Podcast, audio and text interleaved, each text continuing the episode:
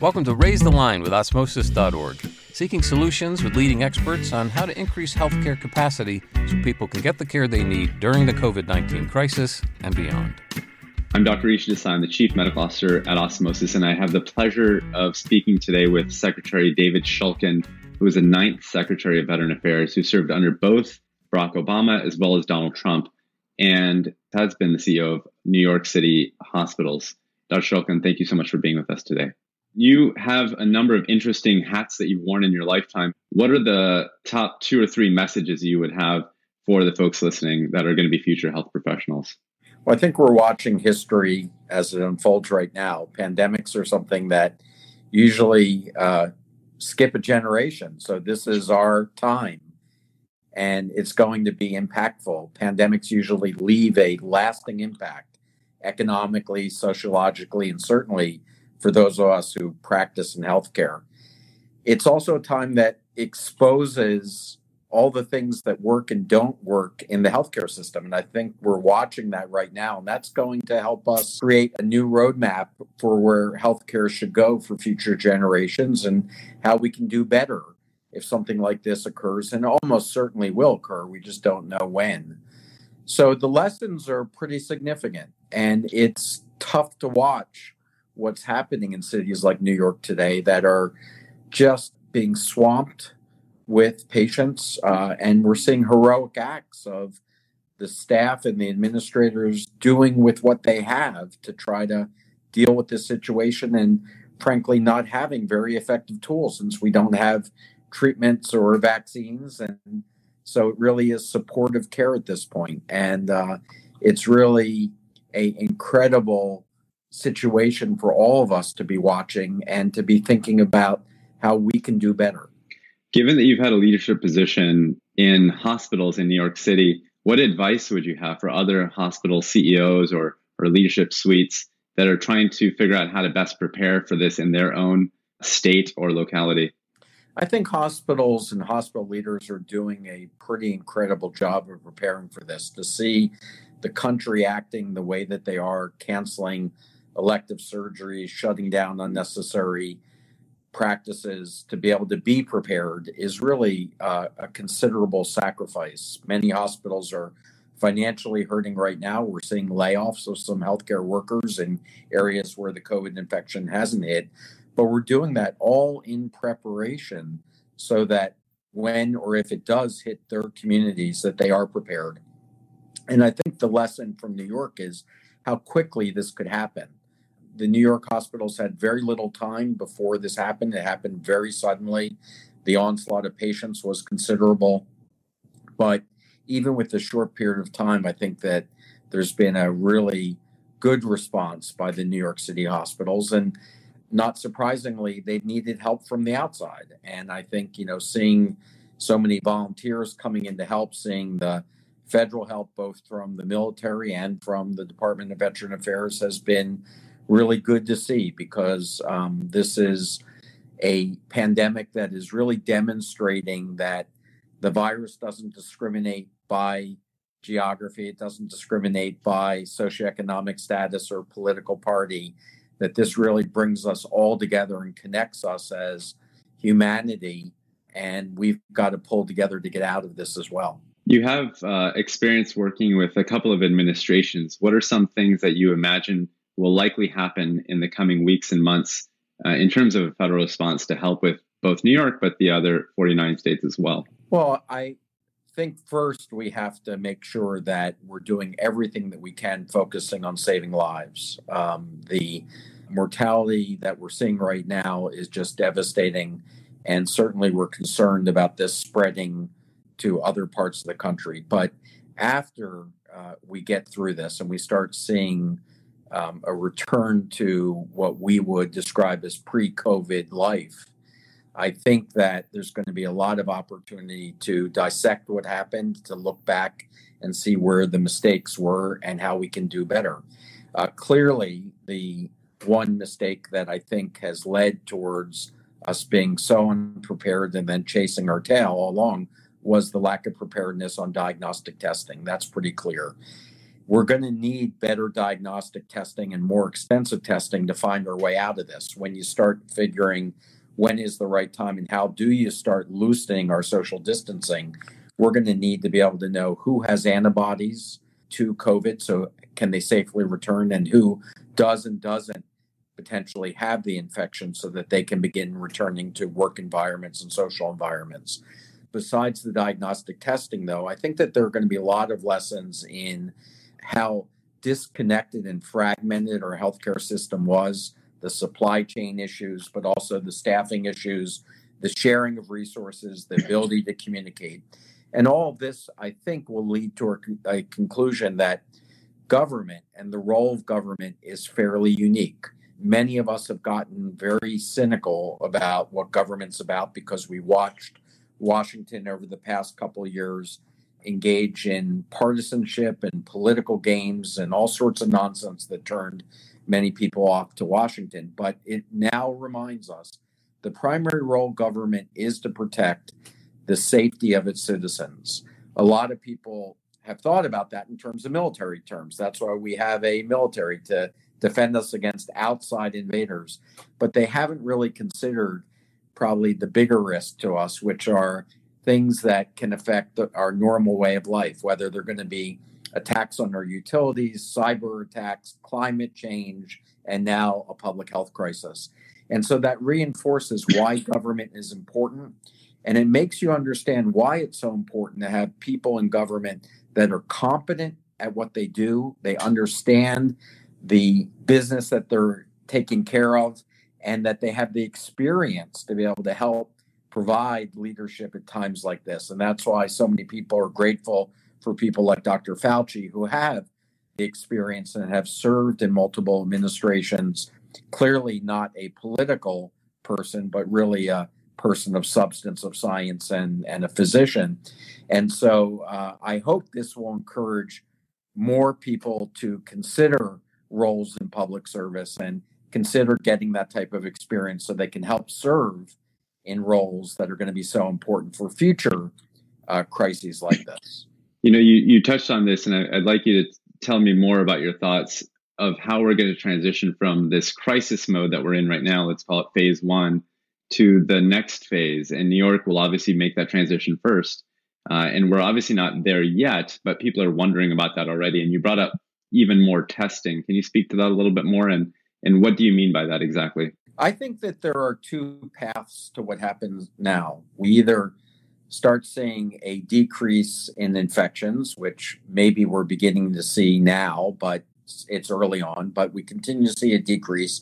And so people naturally assume, well, guess what? It's time to go back and resume normal activity. The fear there is, is that if we do that, that the infection just may go up and down and really never leave the community so that this could go on for months and months, maybe even years. And we've heard some predictions just recently that this may be with us for 18 months. That would be the biggest disaster to us economically and sociologically, and the unintended consequences of the health crisis extending out for that long a period of time. The safer way to get back to normalcy is to do this now in a way that we can actually see what's happening. If we had had diagnostic testing months ago, we could have prepared much better. So, what you want to do is you want to extensively test in the community. You want to identify those people that have developed antibodies to the coronavirus so that you know that they can safely go back with immunity into the workplace, into normal social settings. You then also want to be able to identify those that have been tested and do not have the infection, they can begin to start safely returning into an environment. What you want to do is you want to continue to quarantine and isolate those that are carrying the infection, may be asymptomatic, those that are extremely vulnerable, a vulnerable population, and you want to protect them. So I think the only way to do that is through extensive testing, whether it's either the rapid testing, which which I believe will make this much easier, or the antibody testing, or a combination of both, so that we can start returning to normal in a systematic way, but do it in a way that is safe and does not uh, allow for the prolongation of this crisis to continue for months and months. There's this idea that uh, that I explored on a video that we made uh, around immune certificates, a nationalized certificate program where people can show that they have a certain titer and then they can return to essential work and start reopening businesses. And specifically, healthcare providers could go back and do high risk procedures uh, if they have declared immunity. I'm curious to hear your thoughts on that idea. Well, I think it's not that different than what we do for going to school with children. Before mm-hmm. children enter school, they need to show that they have either been vaccinated, which today we don't have the vaccine, but that they've been vaccinated or that they have immunity. And every time that I've entered a hospital as a physician to get on staff, I've had to show that I have immunity to measles, mumps, and rubella, also to hepatitis. So, so I think that this idea of documented evidence that you are protected is not only for your protection, but it's for for the greater protection of the people around you and the community around you. So I actually think that this makes a great deal of sense.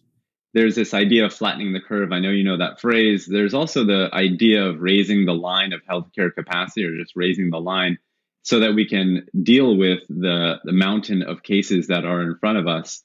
I'm curious to hear your thoughts on ways that, you know, if there are physicians in New York right now listening in, that they could currently take either in their own hospitals or maybe at this level of uh, the city or the state that would help to raise healthcare capacity? I think we've seen some pretty incredible acts in improving the capacity with hospitals surging up to almost, you know, 60, 70% of their beds and converting ambulatory parts of their hospital and operating rooms into intensive care units, creating common space area to hold more beds.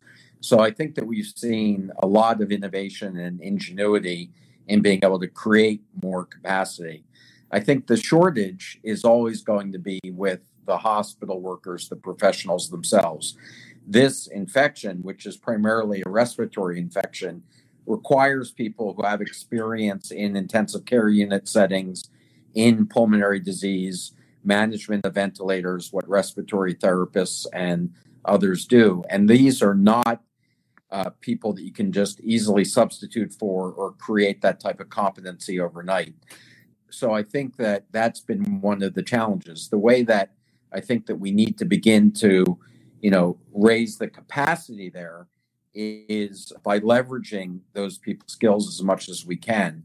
One of the most controversial things that I did, I didn't realize it would be so controversial when I was at the Department of Veteran Affairs, was um, I was dealing with the shortage. I was dealing with the wait time crisis for veterans.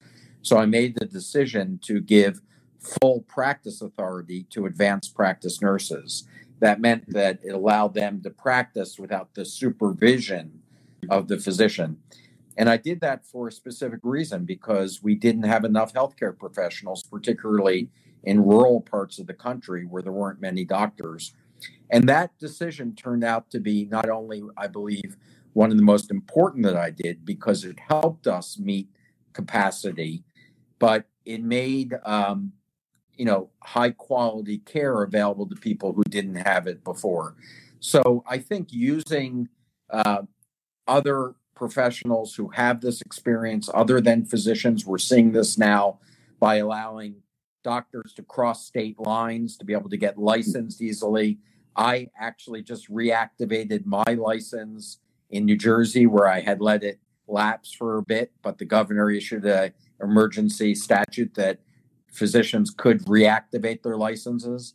So I think that this is really showing us how we can all work together and expand that capacity to deliver healthcare in a time like this. So, Dr. Shulkin, do you mind speaking specifically on the role of telehealth and telemedicine and that sort of technology at this point in the pandemic? as I mentioned earlier, pandemics tend to change the way that we do things after they end. And uh, I believe healthcare will change dramatically because of this. Uh, one of those areas, I believe, will be of greater use of telemedicine. Telemedicine's actually been around for about 40 years. Uh, uh doctors have used telephones, but the video capacity has also been around for a long time. The reason why it really has not taken off prior to this has been because of the reimbursement issues. It's been hard to get paid for telehealth mm-hmm. and the regulatory barriers. When I went to the Department of Veteran Affairs and we had a big issue with access to healthcare, I wanted to use telemedicine and wanted to use it in a much more broad based way, particularly to rural parts of the country. Fortunately, in the Department of Veteran Affairs, we don't have reimbursement issues. We get our money through Congress, who tells us go and do what's right for veterans. So I was able to expand the use of telehealth considerably. Last year, 900,000 veterans received their care through telemedicine. But I did find we had some of the same regulatory barriers that have prevented telemedicine from being used. Our doctors weren't allowed to deliver telehealth outside of VA facilities. They weren't allowed to cross state lines outside of VA facilities. And so I took that on to change those regulations about three years ago. Uh, I went to actually meet with President Trump. I brought my telemedicine equipment with me to the White House, where I cared for patients from my office in Washington who lived in a rural part of Oregon. And I said, Mr. President, I want to show you how I practice medicine using telemedicine. And uh, after he had a chance to see it, he said, This is great. And I said, But Mr. President, the regulations are preventing us from helping more veterans. So we were able to get those regulations changed three years ago and drop all the cross state issues and many of the regulatory barriers that now in this crisis, Medicare has done the same thing for all Americans. So while they've announced it to be temporary, I certainly hope that this is not temporary. In fact, I think it will be hard to put the genie back in the bottle, that these will be permanent changes for the way that we just practice and use technology when it makes sense for our patients and to provide better access. And of course, this pandemic was almost specifically ideal for the use of telemedicine. We wanted to keep people away from hospitals who didn't need it and keep them out of the waiting rooms of doctors' offices where they could get infected or infect somebody else.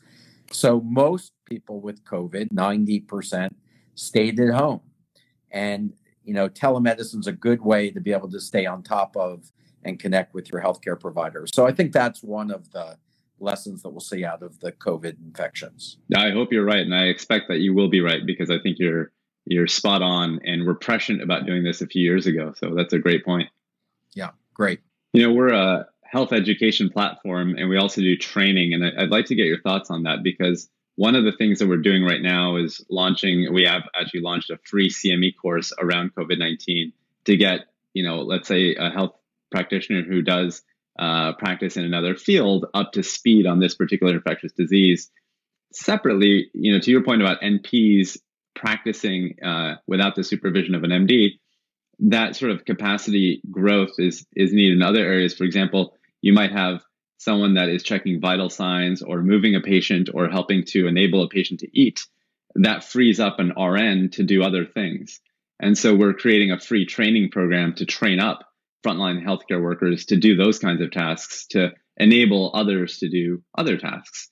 So I'm just curious to hear your thoughts on the use of not just telemedicine, but really uh, broad-based education to to beef up or to build up our uh, healthcare capacity or raise the line in that way as well.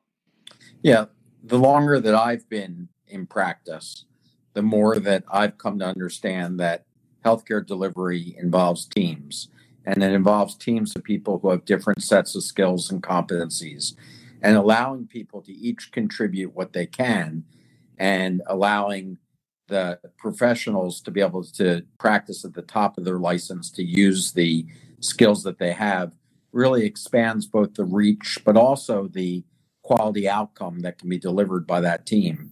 Um, I've had experience with pharmacists who in the Department of Veteran Affairs prescribe medications. You know, we think of pharmacists as behind the counter dispensing medications, but they are quite effective at interacting with patients and making decisions and giving information about how to take medications and side effects and improving compliance in ways that, frankly, as a physician, I just don't have that expertise in those medications. Working together, allowing people to contribute also helps. I also in times of crisis, very much like to hear the stories of the surgeon that, following his cases, picked up a broom and, and a cloth and started cleaning rooms because that's what was needed. And when you look at infections and and uh, you know the importance of good cleanliness and hygiene practices, and there are shortages now of environmental healthcare workers in many of our hospitals. People need to drop the boundaries and just do what it takes to get the job done. And that really demonstrates uh, how important everybody on the team is. And those lessons are long lasting. They will, that surgeon will be remembered for what he or she did long after this pandemic is a memory. Yeah, that's a really good point to maybe even close on is the fact that what we do now will be remembered for a long time at all levels. And I think that your your point about America coming together and everybody rolling up their sleeves and doing whatever is needed uh, is commendable. One thing I'll I'll say for you specifically as a healthcare provider, thank you so much for doing that. Uh, it's a huge honor to have someone that is literally on the front lines also taking the time to to talk to us about it today. Great. I'm really glad to have spent the time with you. Thank you. For more information on how you can help raise the line and flatten the curve, go to osmosis.org slash COVID-19. If you like this podcast, please share it on your social channels. You can also subscribe to the series and check out all of our podcasts at osmosis.org slash raise the line podcast.